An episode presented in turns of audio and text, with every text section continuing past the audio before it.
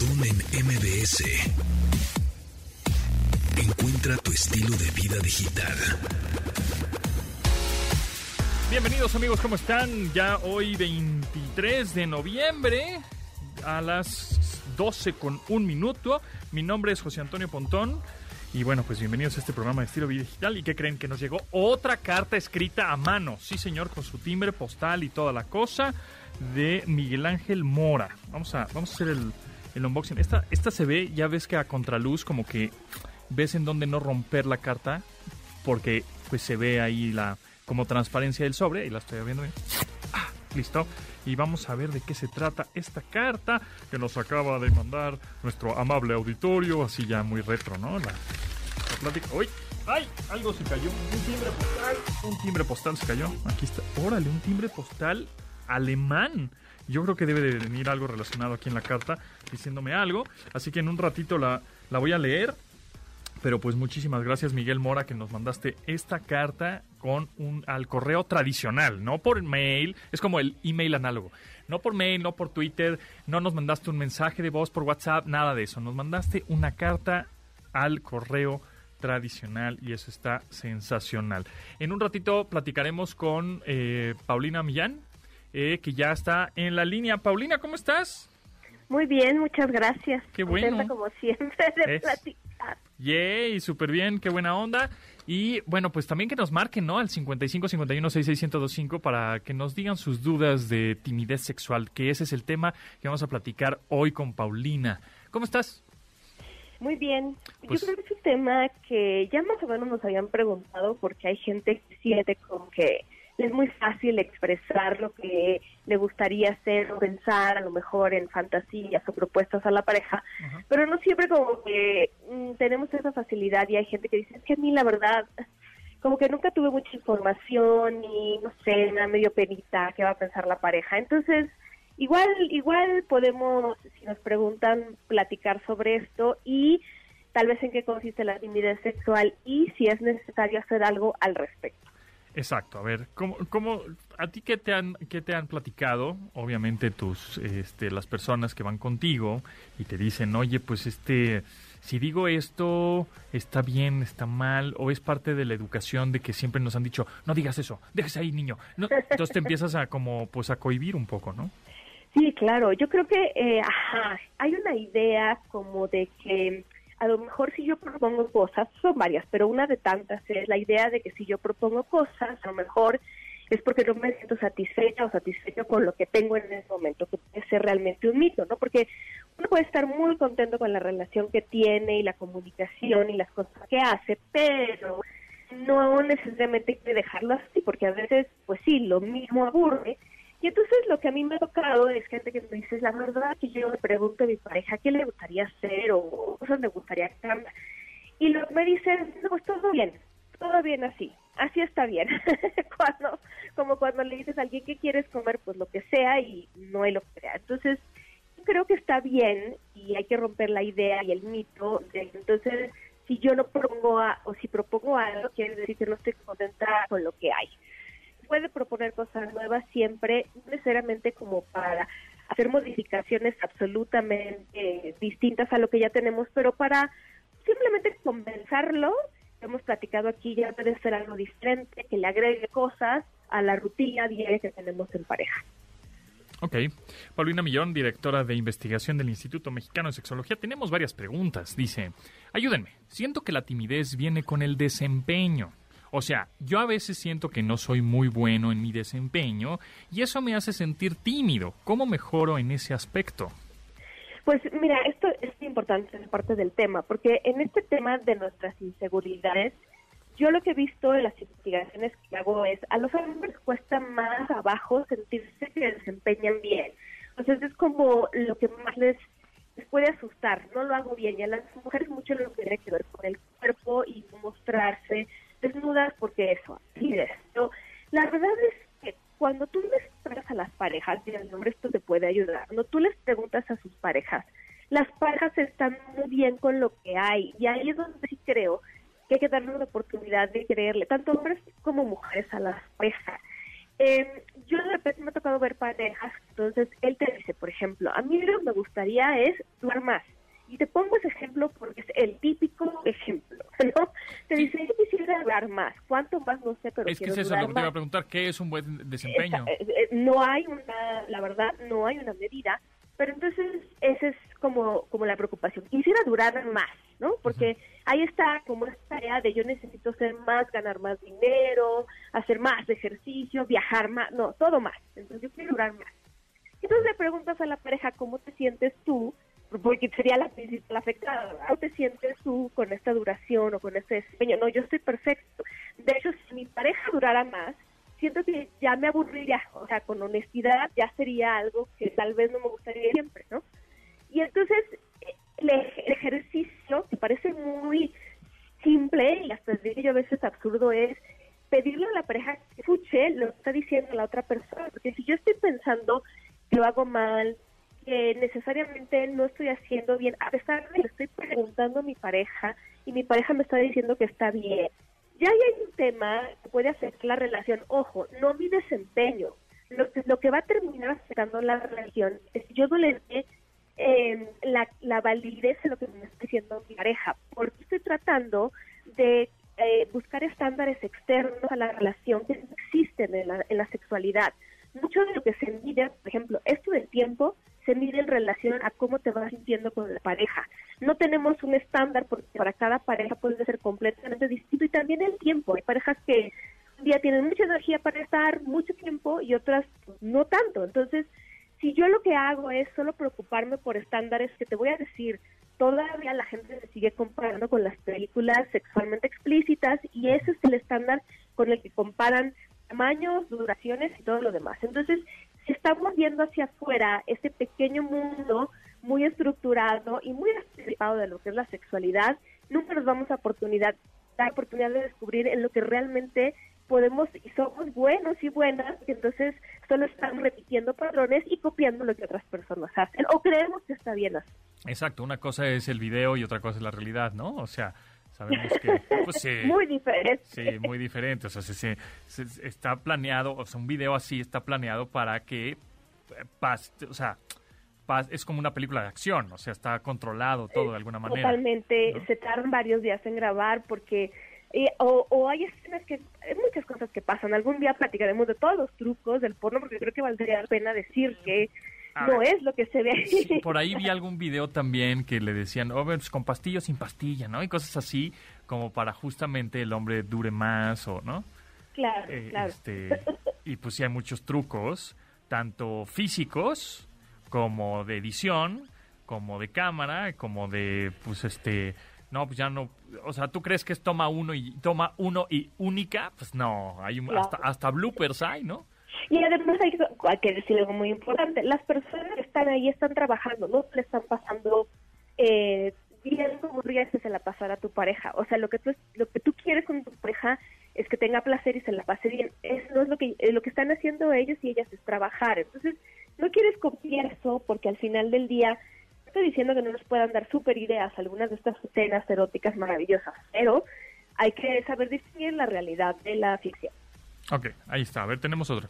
Dice, en mi caso la timidez tiene que ver con el aspecto físico. No soy la más bonita ni tengo el mejor cuerpo y eso me hace sentir insegura. ¿Qué le dirías a, a? Eso, y eso es la parte de las mujeres. Yo, varias cosas. La primera es, yo desde hace mucho tiempo hago este ejercicio con la gente, con mis alumnos, de preguntarles sobre su mejor relación sexual.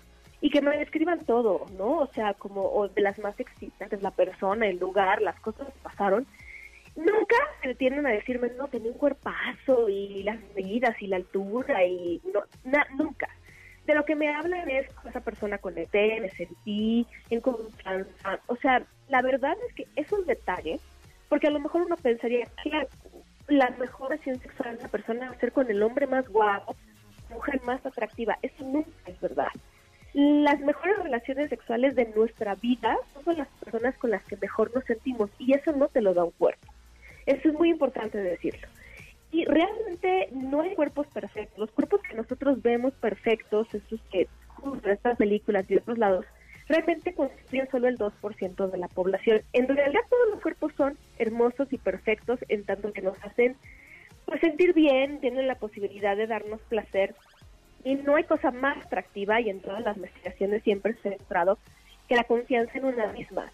Lo que yo veo, eso es del otro lado, son muchos hombres diciéndoles a sus parejas, me gusta muchísimo esta parte de tu cuerpo, a mí me encanta, y recibiendo a cambio mujeres que les dicen, no, es horrible, soy horrible, no me gusto, y entonces hombres que sienten no solo tristes, sino a veces enojados y molestos, porque estos piropos que dicen con mucho amor y la verdad manera muy genuina no son aceptados y ya saben qué más. Entonces empieza a crearse ahí también como algo feo en pareja, porque de nuevo, el problema que se forma ahí no tiene que ver con tu cuerpo, sino con que tú no estás ni aceptando que tu pareja te vea con amor a través de sus ojos de muchísima pasión, ni tampoco estás tú ayudándote a ver tu cuerpo bien y como interrumpiendo todos esos juicios que nosotros todo el tiempo, todo el año, 24 horas al día, somos capaces de, somos nuestros peores críticos. Y entonces realmente cuando nosotros llevamos todo esto a las relaciones sexuales, eso es lo que termina afectando.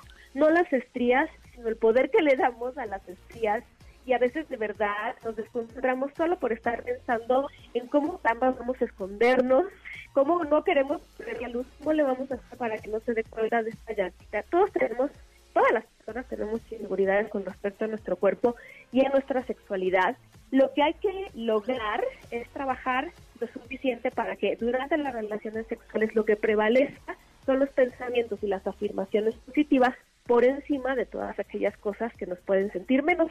Tenemos las dos posibilidades, sumarnos, echarnos porras o restarnos y eh, hacernos menos. Yo creo que hay que aprender a equilibrarnos desde ahí. Seguimos platicando con Paulina Millán, directora de investigación del Instituto Mexicano de Sexología. En un ratito tenemos todavía más preguntas. Vamos a un corte, regresamos. Continuamos después del corte con Pontón en MBS. Estamos de regreso con Pontón en MBS. Nuevecita rola de 2021, artista Acraze, Acrace, con Z, Acrace, tío, Acraze. Eh, y bueno, el, del álbum y la canción se llama Do It, To It. Vamos a empezar chido el martes.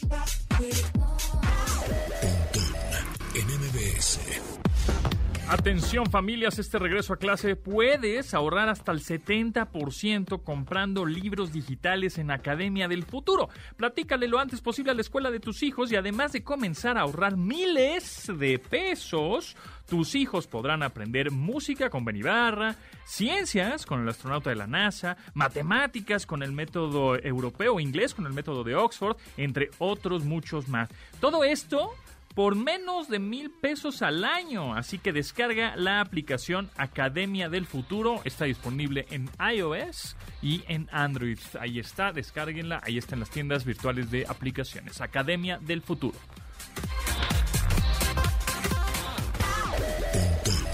En MBS. Seguimos platicando con Paulina Millán, directora de investigación del Instituto Mexicano de Sexología, y tenemos más preguntas acerca de la timidez sexual.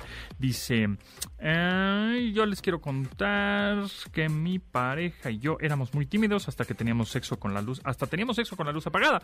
Pero créanme, eso se quita platicando, Paulina. Está muy bien, claro.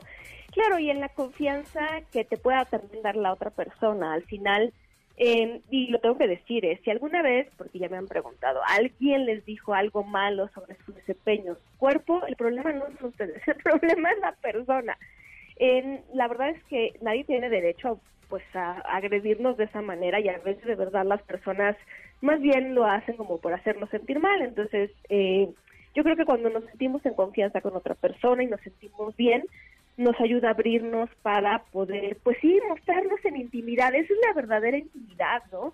Más allá del sexo, es podernos sentir así como a gusto y en comodidad para no solo mostrarnos en la desnudez del cuerpo, sino poder contar y no poder confesarnos todo. Es que luego también, por ejemplo, antes no eras tímido o tímida y de repente estuviste con alguien que te dijo algo que igual no tuvo mucho tacto o, no, según, no, pues es que siempre me han dicho que lo diga porque si no, este, para mejorar, ¿no? Y entonces igual la, dijiste algo que la regaste, que no fue, no era tu intención, pero pues ya a esa persona ya la, la cohibiste, ¿no? O la, la hiciste más tímida o la pues ya le diste una línea ahí que y se va para atrás tantito y entonces pues se siente de, alguna manera pues inseguro, insegura, ¿no? Claro, claro, sí. Eh, hay, que, buscar lo propio, o sea, salir más allá porque creo que muchos de los problemas que tenemos es lo que me dicen, lo que creo que la otra persona piensa. De verdad, mucha gente está como, ¿qué estará pensando ahorita? Seguramente piensa que no. O lo que yo creo que otras personas hacen o no hacen. Eh, entonces, esas comparaciones o esas ideas no nos ayudan. Hay que mirar para adentro y eso es verdaderamente lo que lo que es muy bueno, un poco complicado, pero es encontrar lo que verdaderamente nos gusta y que la única referencia sea cómo nos vayamos sintiendo. Eso sería ideal. Ok, ¿hay alguna serie, documental, película, algo relacionado con la timidez sexual en donde pueda tener más información o basarme o agarrar tips, consejos o algo?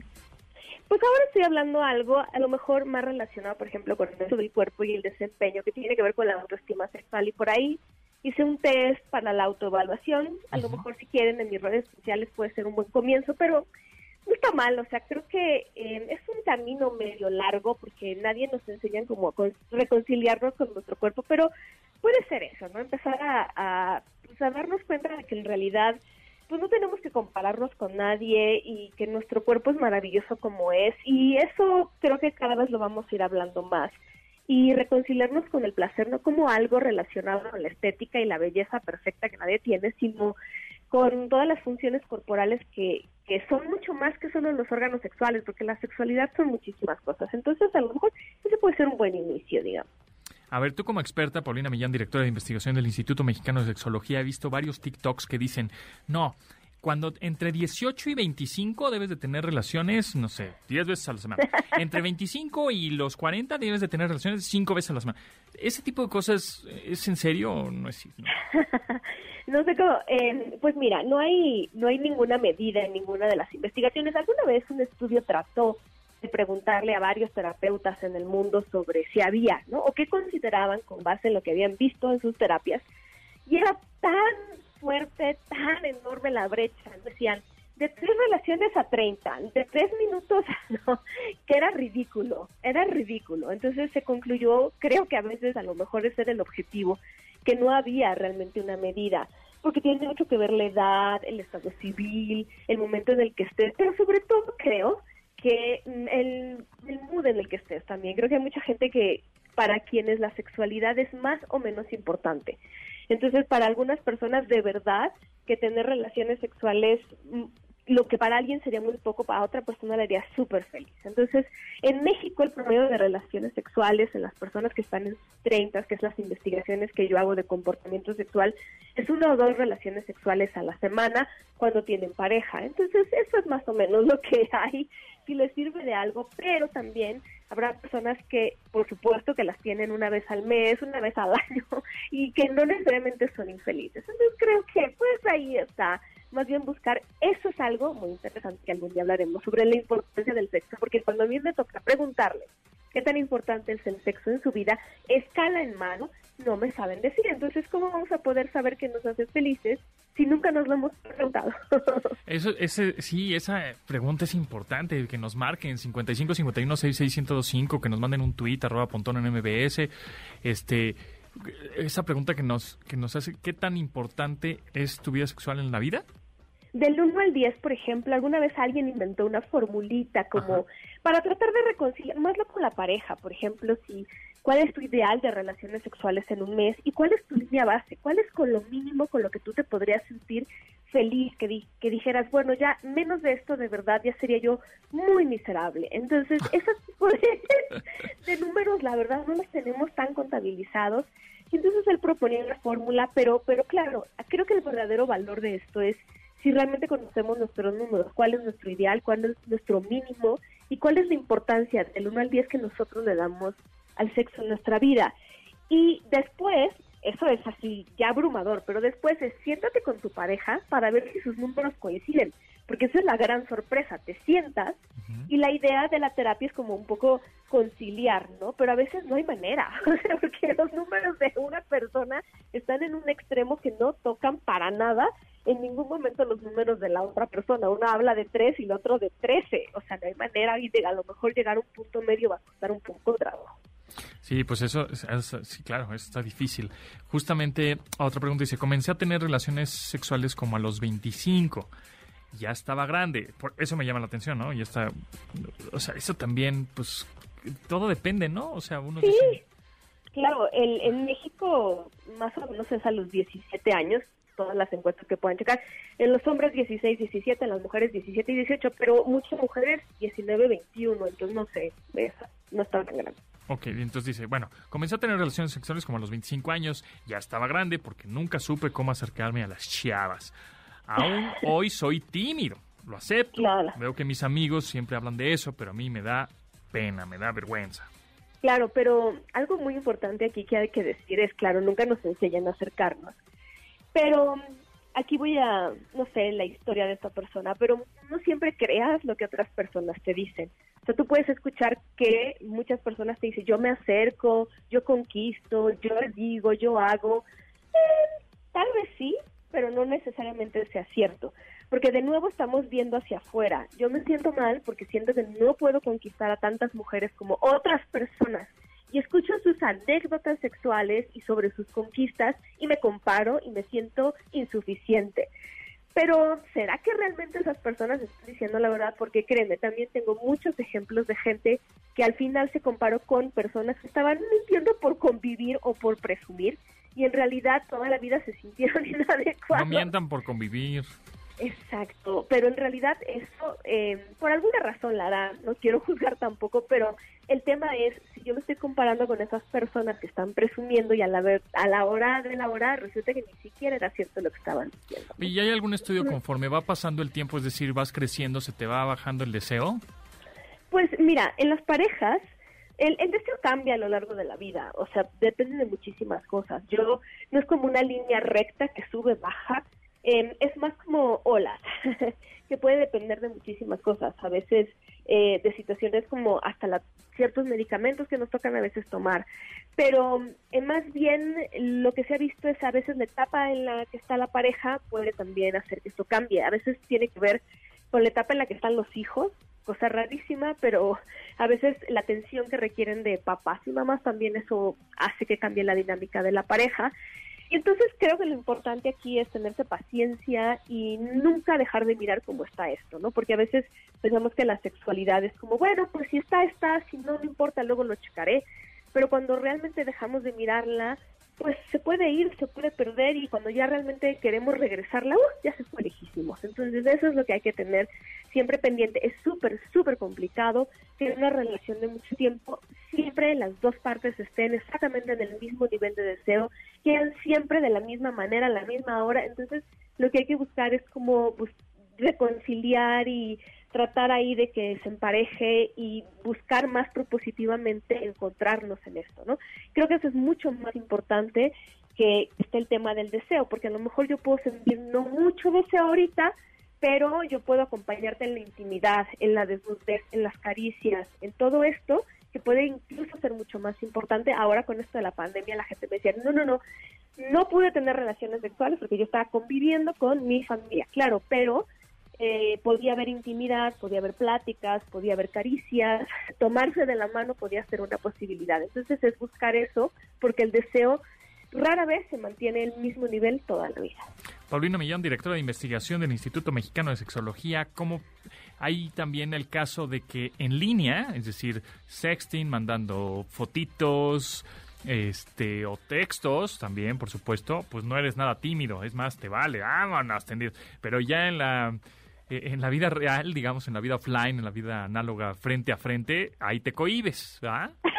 Claramente, sí. Hay gente que es mejor para unas cosas que para la otra, pero está bien explorar también las cosas para las que somos buenas y buenas. Sí, igual ya, ahora sí, en el metaverso ya eres un sex symbol, pero pues, en el este, offline, pues no, no, no, te, no está chido. Es un personaje, estás creando un personaje. Exacto, exacto, muy bien. Paulina Millán, directora de investigación del Instituto Mexicano de Sexología, ¿en dónde te seguimos, en dónde te escuchamos? Me pueden seguir en Twitter como SexPau Millán y en Instagram como SexPaulina Millán o en el Instituto Mexicano de Sexología www.imesex.mx. Muy bien, pues ahí está. Muchas gracias, Paulina. Nos escuchamos próximo martes por acá. Claro que sí. Hasta luego. Gracias. Bye.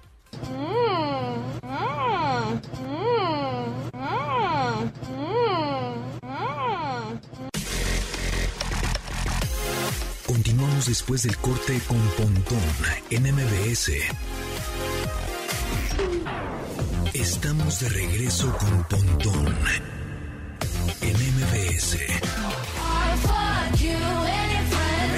a todas, a, la familia, a la mamá, a la hermana, al trabajo, a todo mundo.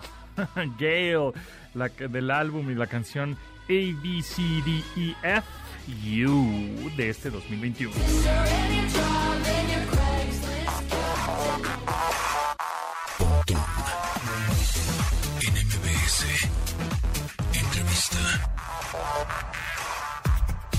La impresión 3D. Uf, hace algunos años me acuerdo que estuve en el CES, este Consumer Electronic Show en Las Vegas, Nevada, donde se lleva a cabo este gran evento, este presencial en esa época. Bueno, pero ya esperemos que en el 2022 regresemos, ¿verdad? Pero este, me acuerdo que había ya justamente un espacio enorme, ¿no?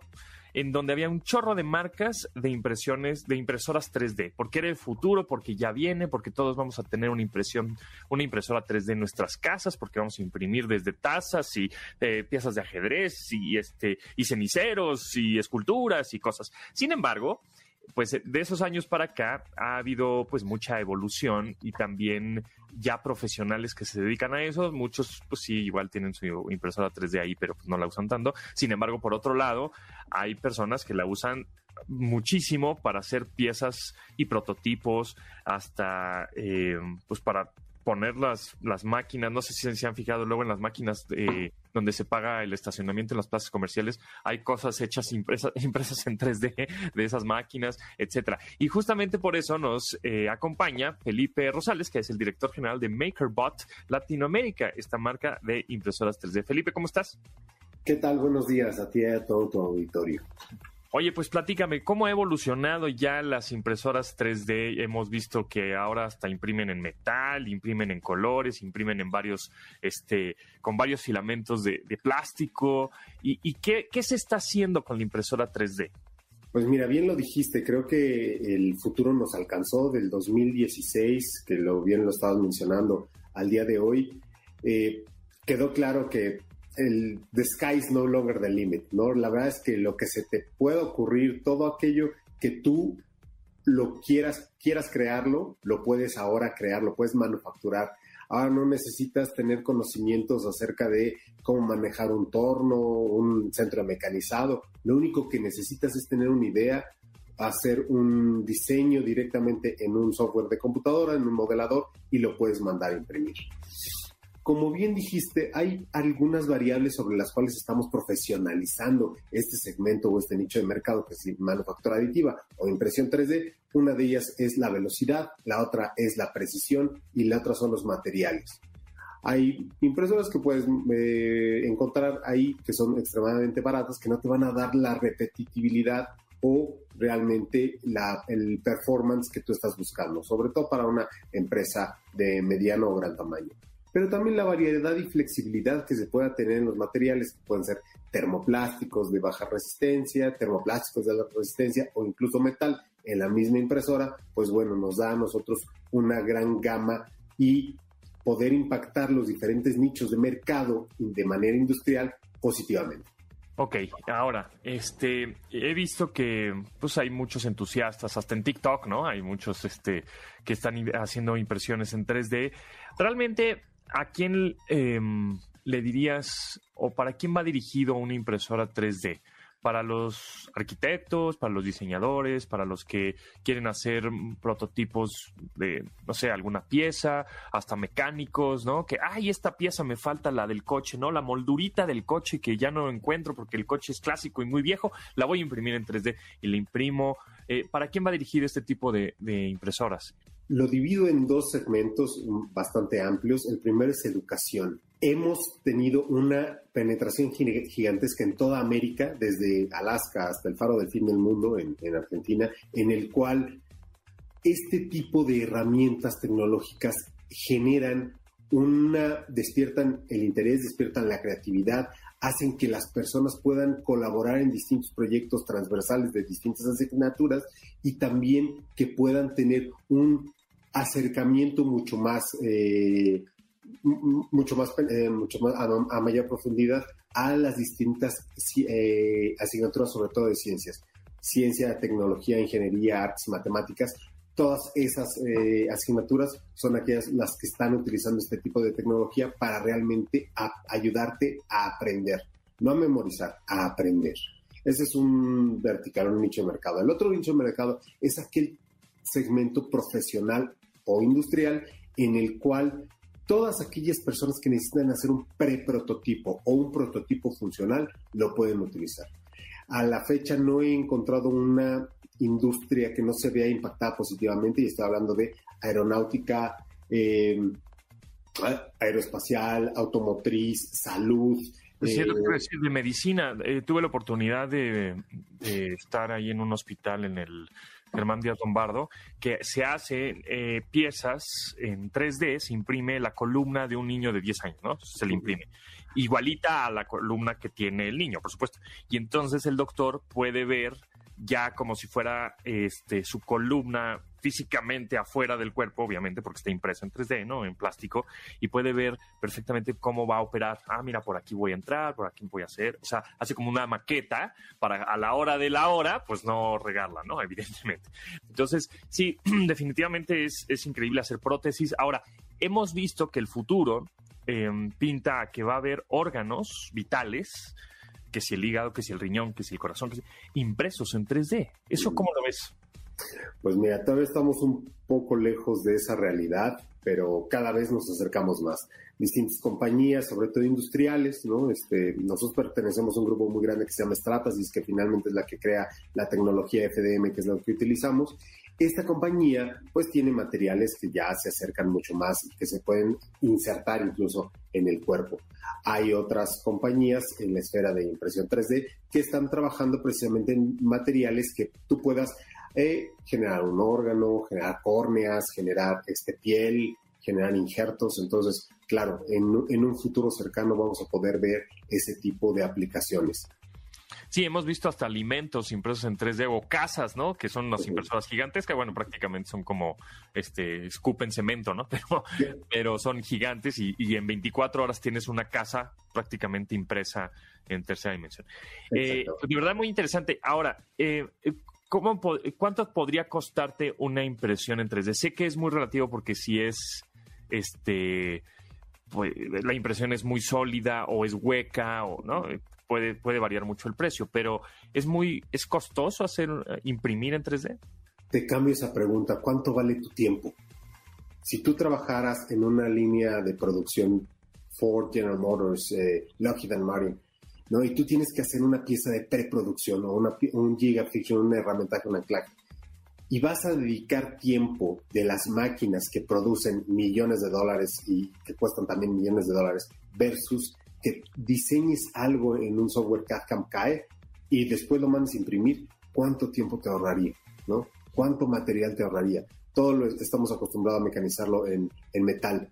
Hemos visto y tenemos casos de éxito en el cual no necesariamente necesitas eh, manufacturarlo en metal. Lo puedes imprimir en un policarbonato o en nylon, fibra de carbono o ABS Kevlar y te da las mismas propiedades este, estructurales que, en metal.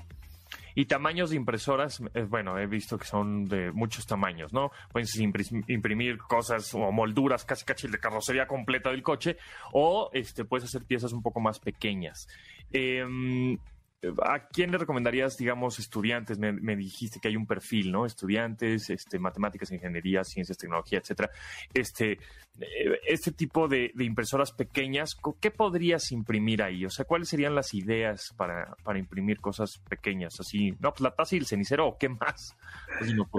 Tenemos centros de innovación en, toda América. Eh, la, mayoría de estos centros de innovación están muy enfocados a la parte de STEM, ciencia, tecnología, ingeniería, artes y matemáticas. Pero hay uno sobre todo, y está en, Florida, en el sur de Florida, los cuales están más enfocados a arquitectura, artes, música. Imprimir un, violín funcional es increíble. Entonces, realmente es cómo tú añades las distintas disciplinas, las pones en un solo eh, proyecto y generas un producto a partir de eso. Entonces, ¿a quién va dirigido? A, todas aquellas personas que piensan fuera de la caja, que quieren innovar, que quieren generar un cambio en sus localidades. Perfecto, pues ahí está. El tiempo se nos va volando, podríamos estar platicando más de la impresión 3D y del futuro, pero bueno, Felipe Rosales, director general de MakerBot Latinoamérica, muchísimas gracias por tu tiempo. Muchísimas gracias a ti y a todo tu auditorio y si tienen alguna duda, por favor, está nuestra página corporativa makerbot.com y nuestro Twitter MakerBotLatam, Facebook también MakerBotLatam. Buenísimo. Ahí está. Continuamos después del corte con Pontón en MBS. Estamos de regreso con Pontón en MBS. Pontón en MBS 102.5. Diana Valencia, ¿cómo estás? Bienvenida una vez más. ¿Cómo te va? Hola, hola, súper bien, súper navideña. Yo ya estoy listísima para estas fechas. Modo Navidad. Lista. ¿Ya tienes tu playlist? Ya estamos. Ya tengo mi playlist, ya voy en el carro escuchándola. Obviamente, el arbolito ya lo saqué. ya murió en noviembre, lo siento. Pero sí, ya estamos puestísimos, ya estamos esperando. La verdad es que el año pasado siento que, que estuvo un poquito más tenso. E, este año yo creo que ya podemos empezar a hacer como más actividades, tenemos más esperanza de que podemos salir, aunque nos seguimos cuidando. Y, y pues actividades, me refiero, por ejemplo, al acostumbrado intercambio Pontón. ¿Cómo ves? ¿Te gusta? Exactamente lo que te iba a preguntar. ¿Ya tienes tus regalos? ¿Ya los compraste? Porque no. en este momento no es tan buena idea, ¿eh? Sí, te voy a decir algo súper importante y es que acaba de pasar el buen fin, pero viene el Black Friday. Entonces, ah. súper importante que aprovechemos, yo creo, estas promociones, sobre todo que pueden haber en noviembre, y, y porque ya anunciaron que sobre todo los juguetes están escasos por el tema del transporte. Entonces, yo creo que es muy importante que ya empecemos a pensar en esto para que sobre todo alcancemos mejores precios. Exactamente. Bueno, entonces vamos a platicar ahora de plataformas y aplicaciones que nos sirvan para hacer el intercambio. Porque unos dirían, ay, ¿para qué eso? Pues nada más nos marcamos por teléfono, sacamos unos papelitos, pero no, no, hay que modernizarnos exactamente y hacer una plataforma o bueno, meter nuestros datos en una plataforma, una página de internet o en una aplicación para que la misma aplicación nos recuerde cuándo es, eh, podemos poner el precio del regalo, podemos poner, obviamente, si son familiares, creo que hay alguna manera de que que no se den entre ellas o algo así. Pero bueno, platícanos de las que has investigado y de las que has usado, cuál es la buena. Sí, sí, sí, mira, te voy a contar todo, porque sí, eso de que sea una persona que conozca a todos y sea la única persona que sabe de todos y luego es un enredo, no sé si te ha pasado, que, dos le dan al mismo y repiten y alguien se queda sin regalo. Entonces, pues para eso está también la tecnología y, te voy a contar algo. Eh, en otros países se llama amigo secreto. Entonces, bueno, aquí se llama intercambio, ya se llama amigo secreto y les doy ese tip porque al buscar la aplicación, porque ustedes también la pueden buscar en Google, pueden poner amigo secreto y van a salir muchas. Yo te cuento por ahí que yo he usado unas tres aplicaciones porque juego con amigas, juego con los de la oficina y juego con mi familia. Entonces, Secret Santa es una muy sencillita que me gusta mucho todas te van a pedir nombres y correos electrónicos, ¿no? Para que ella automáticamente haga toda esta eh, revolución ahí de nombres y le mande a cada uno quien le tocó en el intercambio. Entonces, Secret Santa es la primera que yo les recomiendo. Súper sencilla. Tienen que poner el nombre del evento, obviamente la fecha, nombres y correos electrónicos. Pueden poner también el precio máximo del regalo y el mínimo. Pero les voy a dar otros nombrecitos de otras que son muy, muy usadas. Draw Names, que se escribe Draw con W, Names. Esa es buenísima. Según yo, esa es la más usada por todo el mundo porque está muy sencillita, está basada tal cual en el amigo secreto y lo mejor es que le puedes hacer preguntas anónimas, ¿no? Entonces le escribes, oye, ¿cómo que se te antoja? ¿Me puedes mandar una listita? No, porque eso es un tema también, ¿no? De, de saber, le quieres dar el mejor regalo, ¿no? Entonces esas recomendaciones. Oye, Pontón, pero, pero, hablando de esas recomendaciones, ¿a ti te gusta que te den recomendaciones del regalo o prefieres sorpresa? Sí, no, bueno, si conozco muy bien a la persona, trato de encontrar algo que le guste, porque la conozco bien, ¿no? Así, no, Sí, pues, sí, me sí. encanta estar bien fashion, pues, le compro, no sé, un cinturón o algo este, relacionado y obviamente que esté en el presupuesto, ¿no? Eh, pero si de plano no la conozco y me tocó a alguien que pff, no tengo idea de, de qué regalarle porque pues, no conozco muy bien sus gustos, pues sí, unas pistitas no estaría mal, ¿no? Que me soplen un poco. Yo soy malísima para lo de las pistas, la verdad yo siempre quiero como que me sorprendan y, y yo sé, bueno, puede ser que no te den lo que te gusta, pero, pero me gusta, ¿no? Que, que esa persona piense en ti, diga que le voy a dar, es una cosa muy romántica, muy cursi, pero bien. me gusta, me gusta. Eso, es- eso está bien. Eh, pero es que de pronto, es que a mí también me ha llegado sorpresas de, híjole, o, o pones, ¿no? En tu, en tu wish list o en tu lista de deseos, pones, no sé, un foco inteligente, un mouse y un teclado, que más o menos es como en el rango de precios, ¿no? O sea, tampoco una, una computadora de 30 mil pesos, pero ¿no? Esto es más o menos así, unos audífonos. Y, y así dices, bueno, ojalá.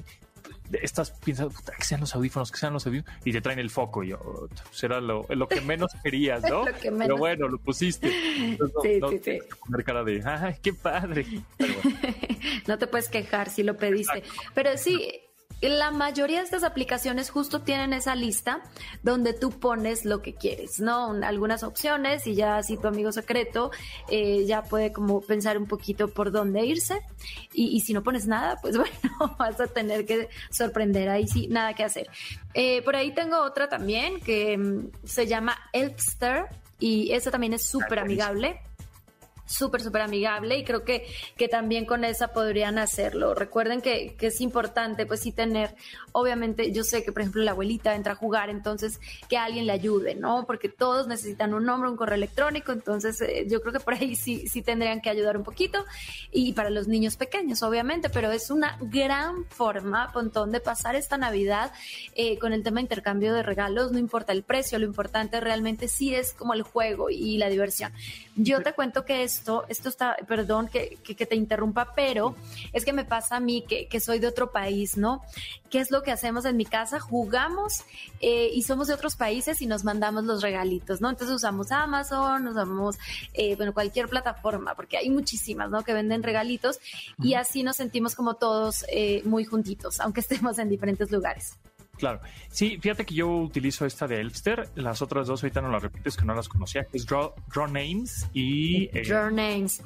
Y el otro es Secret Santa. Esa Secret es la Santa. que más he usado yo. Entonces, esta de Elfster la utilizo porque luego los primitos, ¿no? Los sobrinos, las- las chi- los chicos, los niños de 8 años, 7 años.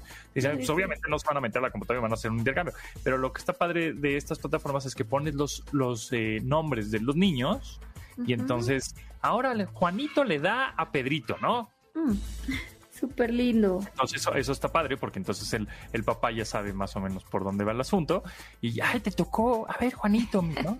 Te tocó Pedrito, ¿qué le vamos a dar? Y entonces lo involucras en eso. Entonces Ajá, ajá. está cool. No, y están súper amigables, la verdad, están súper bonitas, están amigables, están fáciles, sobre todo de manejar. Y pues lo importante es que nadie se tiene que enterar, ¿no? Ahora sí que cada uno, su correíto, su amigo secreto y ahora sí a jugar. Perfecto. Entonces, a ver, repítanos otra vez las tres plataformas para eh, hacer el resumen, el ra- recapitulación de aplicaciones y plataformas para el intercambio navideño, porque pues ya lo tienen que hacer ya, porque si no se, los, nos, se nos está acabando el tiempo. Se pone más caro todo. Exacto. Además. Secret Santa, Draw Names y Elfster. Esas son las tres que nosotros recomendamos y obviamente pueden encontrar muchas más, pero estas se me hacen muy amigables, tienen esto de, de la listita de regalos y creo que pueden funcionar mejor. Ok, Draw Names es D-R-A-W Names, Draw Names, Exacto. eh, Secret El- Santa y Elfster, el, así como Ajá. suena, ¿no? E E-L-F. Ajá. S-T-E-R, como elfo, elfster.com. Muy bien, pues ahí está. Muchas gracias, Diana. ¿En dónde te seguimos? Ve, chica, por Valencia en todas las redes sociales y pues vamos a estar hablando de Navidad, obviamente. Ahora sí, noviembre ya se nos está acabando y pues por allá los espero. Muchas gracias a ti. Muchas gracias. Pues ahí está, B4 Valencia. Este, síganla si tienen alguna duda o cuál era la aplicación o cuál era la plataforma. y además todas son gratis, ¿no? Esa es un poco la idea. Sí, eso es lo mejor. Eso es lo mejor. Pues ahí está. Muchas gracias, Diana. Nos vemos pronto. Nos escuchamos más pronto. y bueno, pues gracias a Yanin, Memo, Neto, Itzel, Marcos y Vete en la producción de este programa. Se quedan con Manuel López San Martín en Noticias MBS. Mi nombre es José Antonio Pontón. Muchas gracias. Pásenla bien y lávense las manos. Bye.